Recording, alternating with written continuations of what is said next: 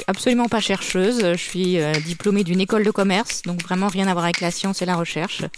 Mon mari et moi, on a eu un quatrième enfant. Et puis, il se trouve que ce quatrième enfant est né atteint d'une maladie rare. À partir du moment où mon fils est né, quand j'ai pu prendre connaissance, moi, de tous ces travaux-là, de toutes ces avancées, je me suis dit, bah, il n'y a pas rien. Pour aller voir des investisseurs et, des levées de fonds, faut pas être dans le pathos. Quand on est chercheur dans le public, lancer une start-up à partir de ses travaux de recherche a un nom, la Deep Tech. Des femmes et des hommes qui, un jour, ont eu ce déclic et se sont dit pourquoi pas moi? Mais ils ne l'ont pas fait seuls. Un proche, un professeur, une rencontre parfois, les ont convaincus de se lancer dans l'aventure. Dans cette saison 2 du Déclic Deep Tech, à chaque épisode, un invité vous présente son ou ses personnes déclic. Découvrons-les ensemble. Le Déclic Deep Tech, un podcast signé The Meta News, le journal des chercheurs, en partenariat avec BPI France. Bonjour à tous, bonjour à tous et bienvenue dans ce dernier épisode, déjà le dixième de la saison 2 du Déclic Deep Tech. Je m'appelle Laurent Simon, ça vous le savez, fondateur de The Meta News. Et vous le savez aussi, je ne suis pas seul aujourd'hui, je suis avec Xenia. Bonjour Xenia. Oui, bonjour Laurent. Bienvenue au déclic Deep Tech, Xenia. Alors, Merci. Je, je vais crever l'abcès tout de suite. Vous n'êtes pas chercheuse. Et pourtant, vous faites de la Deep Tech. Exactement. Je suis absolument pas chercheuse. Je suis euh, diplômée d'une école de commerce, donc vraiment rien à voir avec la science et la recherche. Et pourtant, effectivement, je travaille euh, en, en sciences et en recherche médicale. Alors, chez vous, le pourquoi est, très important. Vous faites de la deep tech, vous n'êtes pas chercheuse, même si vous avez voulu être chercheuse, m'avez-vous euh, m'avez-vous confié. Le pourquoi est important. On va en parler. On va en parler dans un instant parce que finalement, parmi les invités du, déclic, vous êtes peut-être celle pour laquelle le pourquoi prend euh, autant de place. Et on va le découvrir ensemble euh, de, de, quelle manière. Euh, votre société s'appelle Atmosphère. C'est bien ça? Oui, c'est ça, Atmosphère. En deux mots, on va aller plus loin là-dedans, mais comment euh, comment êtes-vous arrivé à, à la deep tech, sachant que rien ne vous y prédestinait? Alors effectivement, moi je suis diplômée d'une école de commerce, donc euh, j'étais plutôt prédestinée à faire de la gestion d'entreprise, ce que j'ai fait pendant euh, 20-25 ans dans, différents euh, grands groupes. Euh, et puis en fait, il y a 7 ans, mon mari et moi, on a eu un quatrième enfant. Euh, et puis il se trouve que ce quatrième enfant est né atteint d'une maladie rare, une maladie très rare puisqu'elle concerne moins de 2000 patients dans le monde, à peu près 130 patients en France. Une maladie qui s'appelle le syndrome d'Ondine. C'est une maladie rare et aussi très grave puisque euh, c'est une maladie où les patients ne respirent pas à certains moments de la journée, notamment la nuit. Ils respirent pas, voire pas du tout. Euh, parfois en journée aussi. Euh, donc forcément, ça a été un chamboulement euh, total euh, dans notre vie familiale, dans notre vie professionnelle. Et euh, c'est à la suite de la naissance de cet enfant que j'ai commencé à m'intéresser à, la science, à la recherche, au médical, en me disant que je ne pouvais pas simplement accepter sa pathologie, mais qu'il n'y avait pas de fatalité, qu'il fallait qu'on fasse quelque chose. Alors on sent tout le cœur de tous les parents qui se serrent. C'est une maladie rare, vous l'avez dit, orpheline, on dit aussi euh, parfois. 120 patients en France, c'est très peu pourquoi vous vous êtes battu contre contre ça plutôt que finalement d'accepter le quelque part la le, le, votre sort, j'allais dire votre sort, mais c'est pas. Ouais, ouais. Vous avez créé du positif à partir de ça, c'est ça que je veux dire. Oui, alors c'est sûr qu'au démarrage, quand on, quand on nous a fait ce diagnostic-là, on a eu la chance d'avoir un diagnostic très rapide, hein, en deux semaines, ce qui est extrêmement rapide quand on sait qu'il y a des patients qui vivent avec une errance diagnostique de plusieurs années. Euh, donc nous, on a un peu le, le, on a quand même la terre autour de nous qui s'est écroulée. Hein. Enfin, c'est comme un immeuble qu'on se prend dans la figure. Et euh, il y a quand même une première, euh, une première phase que qu'on va appeler une phase de deuil, même si mmh. l'enfant n'est pas décédé. Mmh. Euh, il y a quand même une phase de deuil, le deuil de la vie qu'on aurait souhaité pour lui, le deuil de notre propre vie familiale, de nos aspirations, etc. Donc il y a quand même eu une phase compliquée où bah, on s'est dit, bah, bah voilà, maladie rare. En plus, nous on sortait d'une école de commerce, donc on avait appris un peu de façon simpliste en école de commerce que quand il y a peu de patients ou peu de clients, bah il n'y a pas d'argent, il n'y a pas de budget, donc on n'aurait jamais de traitement. Ouais. Donc on a quand même vécu dans une première, euh, dans, une, première phase euh, d'acceptation de la situation qui a été difficile. Et puis c'est vrai qu'on n'est quand même pas du genre, mon mari et moi, à être résignés et à accepter la fatalité. Euh, moi, il a fallu que j'arrête de travailler pour ramener mon fils à la maison et pour pouvoir m'en occuper. Euh, du coup, il a fallu quand même qu'au-delà de mon fils, je m'occupe aussi intellectuellement et j'ai commencé à, regarder ce qui se passait dans les maladies rares, dans la recherche, en particulier sur euh, sur sa pathologie, le syndrome d'Ondine. Et c'est à partir de là, de fil en aiguille, qu'on a commencé à faire bouger les choses. Votre parcours, Xenia, celui d'une mère, celui d'un parent qui, a décidé de combattre la maladie de, son fils ou de sa fille, euh, euh, euh, il n'est pas unique. Il y a d'autres cas, me, confiez-vous. Effectivement, il y a d'autres cas. Alors après, je pense que toutes les situations sont différentes. Euh, il y a des pathologies euh, pour lesquelles euh, c'est plus compliqué d'aller se battre pour essayer de développer une, une thérapie. Typiquement, je vais prendre tous ces patients qui sont en errance diagnostique, qui présentent des symptômes, qui évoluent plus ou moins, on ne sait pas dans quel sens. je pense que déjà quand on n'a pas quand on n'a pas la définition de la pathologie, quand on ne sait pas mettre un nom derrière et une évolution derrière, c'est très compliqué. et là, travaille surtout sur l'optimisation euh, de la prise en charge et une amélioration du quotidien. Euh, nous, on a cette chance, entre guillemets, hein, euh, malgré le fait qu'on soit sur une pathologie très grave et avec un risque vital permanent, on a cette chance que la pathologie a des contours bien définis, on la connaît très bien, enfin très bien, tout est Grâce aux travaux de, de, de Jeanne Amiel, si je ne me trompe pas. Exactement. En particulier grâce aux travaux de Jeanne Amiel à Necker qui en 2003 a, identifié le gène responsable de la pathologie, grâce aux travaux aussi du professeur Jean-François Brunet qui a permis de développer un modèle murin qui nous permet aujourd'hui de tester des murin, molécules. c'est la souris hein, pour, les, pour, les, pour nos auditeurs qui, euh, qui se poseraient la question. C'est la souris. Euh, grâce à d'autres équipes françaises aussi, à la Pitié-Salpêtrière, à Robert Debré, grâce à des équipes italiennes, euh, on a eu des avancées majeures dans les années passées sur sur la connaissance de la pathologie, euh, sur des observations de patients aussi.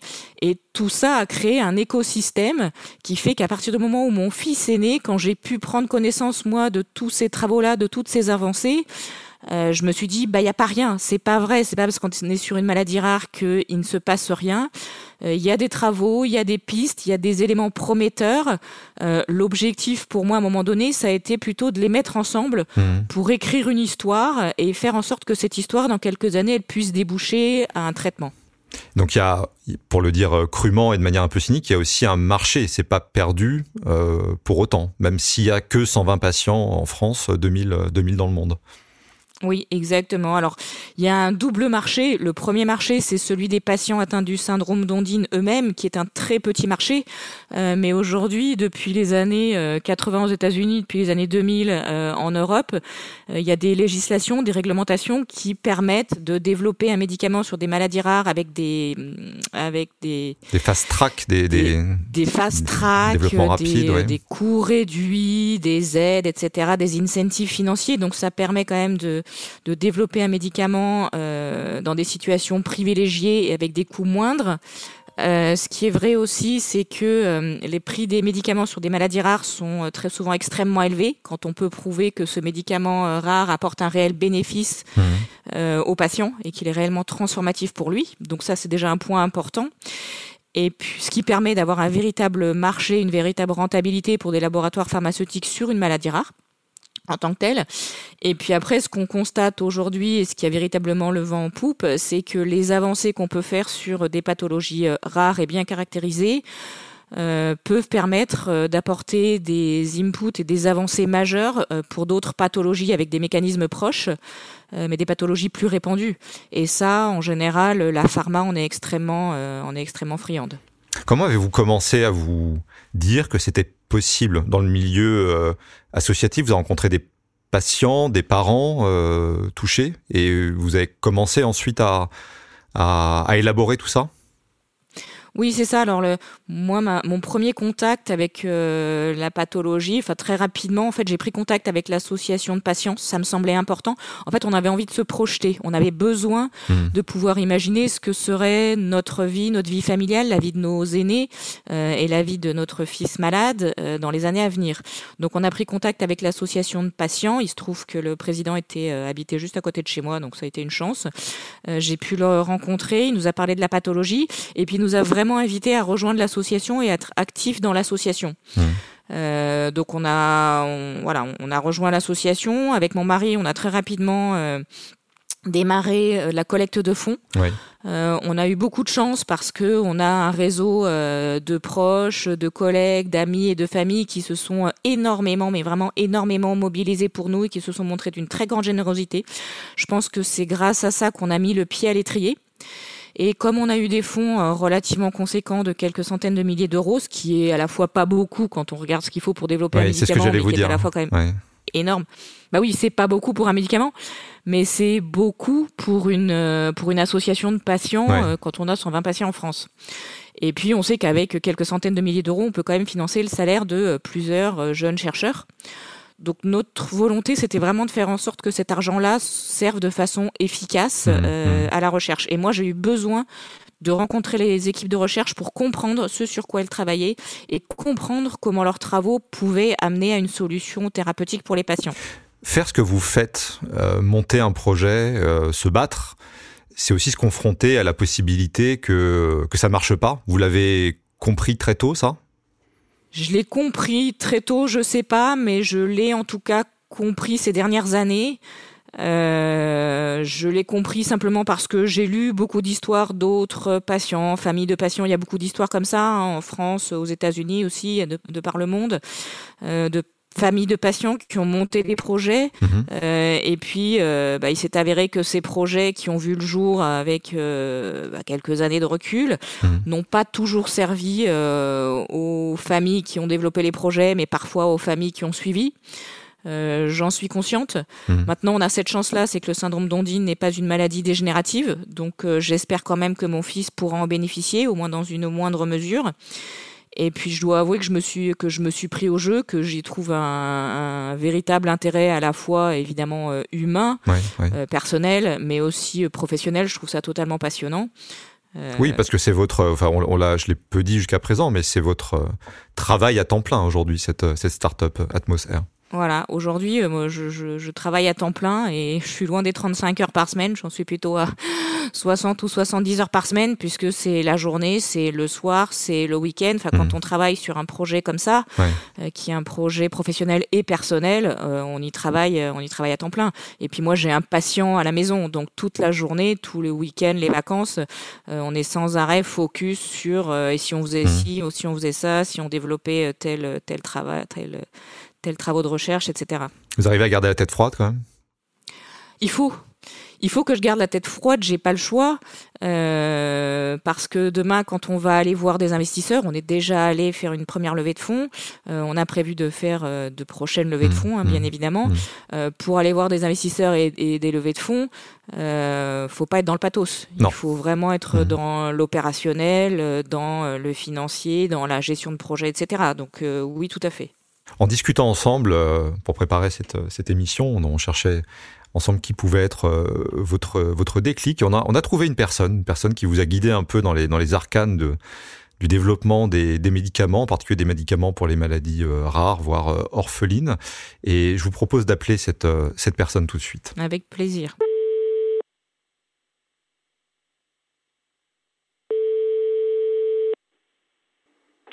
Bonjour à vous. Oui, allô, bonjour. Bonjour.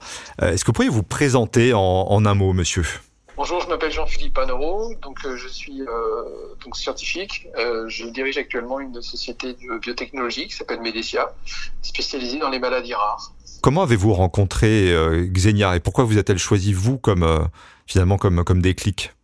On s'est rencontrés euh, il y a à peu près cinq ans. Euh, je connaissais Xenia par l'intermédiaire de mon épouse, donc elles appartiennent à un même cercle d'amis. Oui. On avait déjà été sensibilisés par euh, donc euh, l'aventure de Xenia par rapport à son fils et euh, par rapport à la maladie de son fils. Mhm. Et assez rapidement, bah, je pense que Xenia a eu connaissance euh, du fait que je travaille dans, le secteur des maladies rares. Et donc, euh, je pense qu'on s'est rencontrés peut-être pour échanger euh, sur des perspectives de recherche possibles pour la maladie de son fils. Oui, vous, vous êtes ce qu'on n'a pas dit encore. tout à fait, c'est que vous êtes un spécialiste des maladies rares. Vous avez développé des médicaments dans les maladies rares et, orphelines. Et à ce titre-là, bah, la rencontre était un peu je vais pas dire c'est miraculeux, mais enfin c'est une, vraie chance de vous avoir, de, de s'être rencontrés. Bah, c'est vrai que quand on, on, a après 10 minutes d'échange, on, s'est rendu compte l'un et l'autre qu'il y avait un, une sorte d'alignement de planète. Parce que c'est vrai que ça fait voilà, peut-être 25-30 ans que je, fais de la recherche dans les maladies rares, commencé sur la mucoviscidose, et euh, j'avais assez peu de connaissances sur la pathologie du ondine, une pathologie qu'on avait pourtant examinée dans d'autres euh, expériences professionnelles euh, en tant que projet. Euh, et puis, euh, c'est vrai que la, le, la motivation euh, de Xenia et euh, la force aussi euh, pour, pour, déplacer les montagnes, on le sentait tout de suite, nous a un petit peu encouragé en tout cas à aller plus loin dans la discussion et puis être assez confiant dans ce qui pourra arriver après. C'est ça qui a fait que vous l'avez entre guillemets suivi dans ce dans, dans ce projet-là, c'est cette force de bah force oui, de conviction? Absolument, c'est que incarne, je pense, euh, plusieurs choses. la première, c'est que une force, je dirais, de, détermination hein, pour, euh, résoudre euh, thérapeutiquement cette, pathologie. Aussi une très bonne connaissance de la maladie. Elle était euh, présidente en fait de l'association Ondine. Donc à ce titre-là, elle, a une connaissance en profondeur en fait de la vie des patients et ce qu'il faut améliorer pour ces patients. Et puis aussi un fort leadership. Et ça c'est important lorsqu'on veut créer une société parce que il faut savoir convaincre, parce que c'est des sujets difficiles. Et, et je pense qu'elle incarnait euh, ces, ces, trois, ces trois piliers et, et ça donnait envie finalement de, de suivre cet élan. Euh, effectivement, peut-être le volet scientifique était un peu moins présent au départ. Et, mmh. et pour donner un petit coup de pouce, voilà, j'ai, je me suis facilement laissé convaincre. Voilà. Xenia, vous, vous vous rappelez euh, cette conversation, le moment où vous êtes rencontrés Est-ce que ça a changé après aussi dans le, dans, dans le développement de votre projet? Oui, alors moi je me souviens parfaitement bien du premier jour où j'ai pu rencontrer euh, Jean-Philippe. Euh, c'était en bas de l'hôpital Necker, on s'était donné rendez-vous pour déjeuner. Euh, et je reprends les termes employés à l'instant par Jean-Philippe qui m'a dit ce jour-là, Xenia, je pense qu'il y a un alignement de planètes sur le syndrome d'Ondine et je pense qu'il y a vraiment des choses à faire. Et moi j'avais déjà envie de faire des choses, mais comme je le disais en introduction et comme l'a répété Jean-Philippe, je ne suis pas une scientifique. Donc j'avais besoin de, de m'entourer de personnes compétentes et de personnes qui me disent aussi de façon rassurante, oui c'est possible, on peut y arriver. Mmh. Et euh, je pense que la rencontre avec Jean-Philippe a été euh, totalement décisive euh, parce que bah, il a su me convaincre que au niveau de la science il y avait vraiment des choses à faire, il y avait une histoire à écrire. Et puis j'ai envie de rajouter qu'il y a aussi un fit au niveau des, au niveau de, de au niveau personnel, c'est-à-dire que dans notre façon de voir les choses, euh, on était nous aussi, euh, on travaillait de façon, on était synergique. Donc euh, je pense que ça a été, enfin pour moi ça a été une magnifique rencontre et en tout cas et Jean-Philippe le sait très bien, euh, c'est grâce à lui aujourd'hui euh, que les choses avancent, que les choses en sont là où elles est, là où elles sont pardon, et qu'on a des vraies perspectives. Jean-Philippe, c'est une question que je, vous, que je destine plutôt à vous. La société de Xenia, son, parcours, c'est un parcours qui est très personnel, voire, voire intime, c'est combat d'une vie, d'une mère. Est-ce que c'est parfois pas difficile de convertir ça en marché? Parce que c'est aussi un marché, c'est aussi une société qui doit qui doit finalement fonctionner pour euh, pour ensuite aller euh, aller convertir euh, ses chances en, en des médicaments après un temps long, après des possibilités d'échec malheureusement. cette rationalisation, elle est elle est importante dans le quand on quand on entame ce genre de parcours. Ah oui, absolument, c'est décisif, décisif. Le, domaine des maladies rares, c'est un domaine qui est euh, très particulier en termes de marché, évidemment, puisque le nombre de patients est, est très faible. Euh, par contre, le revers positif, c'est que euh, dans, ce, dans ce secteur, il n'y a pas de place pour des médicaments qui apportent finalement peu de choses. Il y a de la place pour des médicaments qui sont transformatifs. Donc c'est vrai que cette exigence de de rareté, euh, qui peut être compensé par exemple par un prix euh, euh, du médicament élevé, doit nécessairement s'accompagner d'un effet transformatif pour le patient. Et finalement, c'est une chose qui peut être vue de manière positive parce que c'est une obligation de réussite, je dirais très forte, presque totale sur l'activité du médicament, et ça, encourage finalement à se surpasser même dans les perspectives thérapeutiques. Donc c'est une difficulté parfois, mais je pense aussi que ça peut être vu comme un, moteur et un ressort supplémentaire pour, pour dépasser euh, ce qu'on peut tous espérer pour, ces patients. Xenia, Jean-Philippe, dans combien de temps vous aurez une idée de la suite, de si ça marche, euh, d'une sortie, d'une mise sur le marché, euh, voilà, je sais pas quel est le bon terme à employer. Euh, alors c'est compliqué comme question. Euh, moi j'ai envie de répondre, euh, je ne vais pas faire une réponse très claire, mais déjà j'ai envie de répondre le plus vite possible. Donc il y a une, quand même une urgence thérapeutique chez ces patients qui vivent avec un risque vital permanent. Il y a des décès tous les ans. Euh, donc la question c'est le plus vite possible. Donner une date c'est très compliqué parce que euh, bon on est encore très amont, très early dans le développement et puis donner une date euh, souvent ça ça donne des espoirs aux patients et derrière si ben on respecte pas la date en question il y a beaucoup de déceptions. chez les patients. Donc, vous donner une date précise, c'est compliqué. ce que j'ai envie de dire quand même, c'est que je vais prendre mon exemple très personnel. Mon fils aujourd'hui, il a 7 ans. Euh, aujourd'hui, il est sous surveillance permanente euh, de la part d'une tierce personne. Hein. donc aujourd'hui, pour être clair, il y a trois personnes qui peuvent le prendre en charge. Mon mari, sa, son AVS à l'école, sa nounou et moi. Euh, la grosse problématique pour nous, c'est le jour où il va prendre son indépendance, où il va vouloir aller sortir avec des copains, sortir le soir, partir en week-end, faire du camping, etc. Donc euh, moi, la timeline que je me fixe un peu, c'est de me dire, euh, voilà, il faut que le jour où lui prenne son indépendance, c'est un petit peu égoïste, mais le jour où lui prend son indépendance, il faut qu'on ait quelque chose, voilà, même si possible avant. La, la question, c'est le plus vite possible.